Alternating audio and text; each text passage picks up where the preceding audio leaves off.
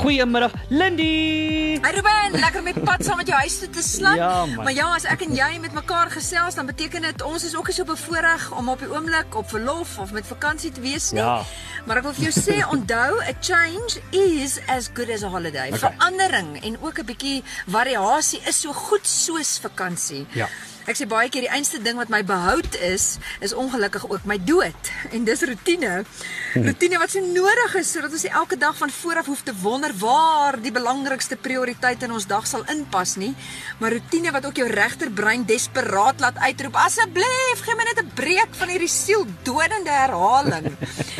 So selfs met Jan tuis bly se karretjie, wil ek vir jou sê, keer niks jou om vanaand in 'n tent te slaap nie, al is dit in jou kombuis Ah. of jou eetkamer of jou gang. En daar's geen wet wat sê jy mag nie Rice Krispies vir aandete eet of koek in 'n stuk steak vir ontbyt nie.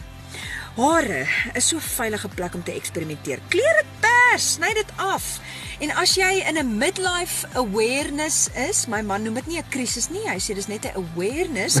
Koop vir jou 'n ander kar of skiet 'n oorbel in jou neus, maar om vir jou 'n vrou nou in te ruil vir 'n ander model, ek weet jy, dis net morsig vir ewig en 'n tatoe is Ja. so permanent. Ry eerder as sprus vanmiddag 'n ander pad huis toe. En laat jou kinders jou beslag aantrek, dat jy voel hoe dit voel. En hou 'n wakker bly met popcorn en DVD's en 'n Kersbed voor die TV en gaan uit die kantoor uit vir middagete al al gaan sit en lees jy net jou boek en drink jou koffie kruisbene op die vloer en hou 'n safari ete saam met al jou boring pelle. Ek weet dis dis seker 'n mate hierdie once off idees om die vervelige val winter met 'n met 'n bietjie variasie en verandering in te kleer. Maar hoekom mag of beat nie deel van jou lewensritme wees nie? Hoekom 350 dae van die jaar tande kners en deur jou werk worstel net om aan die einde van die jaar 'n te duur vakansie te hou waarin jy die res van jou jaar gaan afbetaal? Maar Sjoe. magtig ek wil soms net voel ek leef nog. Wow.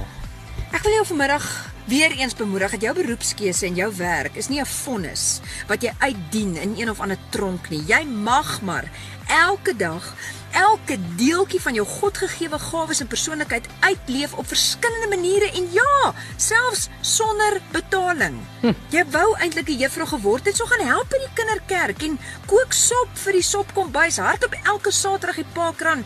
Maar asseblief breek uit jou rotine en uit jou klein hoekie en gaan doen nuwe dinge op nuwe plekke om vir nuwe mense die lewe op nuwe maniere 'n bietjie beter en selfs 'n bietjie ligter te maak. Variasie is soos vakansie elke dag van die Wow. jaar.